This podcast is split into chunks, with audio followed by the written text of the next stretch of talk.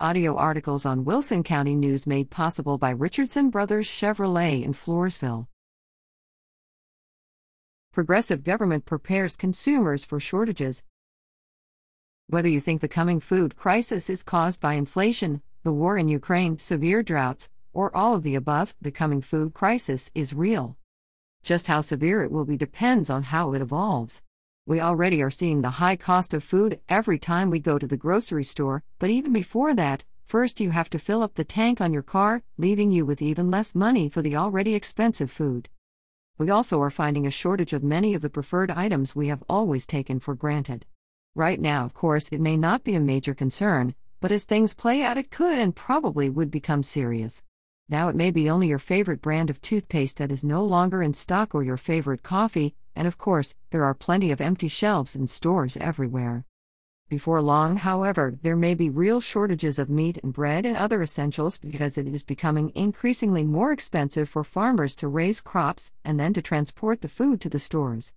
For farmers to operate, it takes fuel, fossil fuel.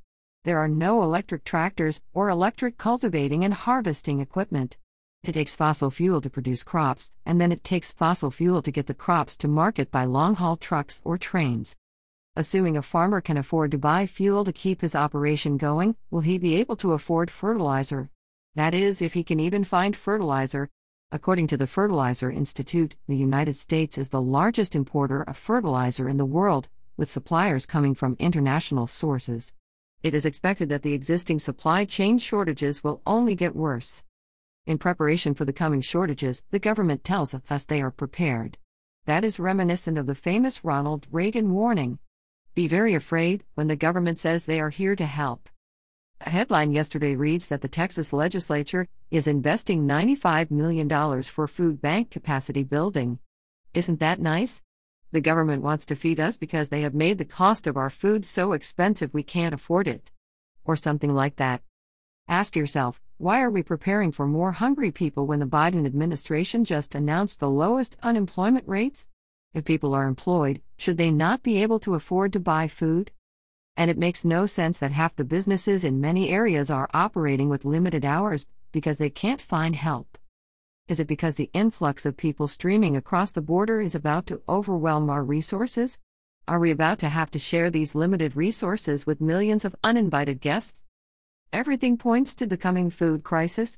Where and how, for instance, will the food bank be able to get enough food if farmers can't afford to grow it and the international restrictions prevent importing food? Meanwhile, Governor Abbott announces extending emergency SNAP benefits for yet another month. Another case of the government wanting to help with problems it has caused. The lowest unemployment ever and the highest food prices in decades. It doesn't make sense. With the higher prices of everything from fuel to food and the shortages of computer chips and other essentials, the prospects do not look good. It's time to save for the proverbial rainy day because that day may come sooner than we think. Americans are accustomed to having everything they need when they need it, but the uncertainties that lie ahead make it essential that Americans start to look ahead. That doesn't mean panic.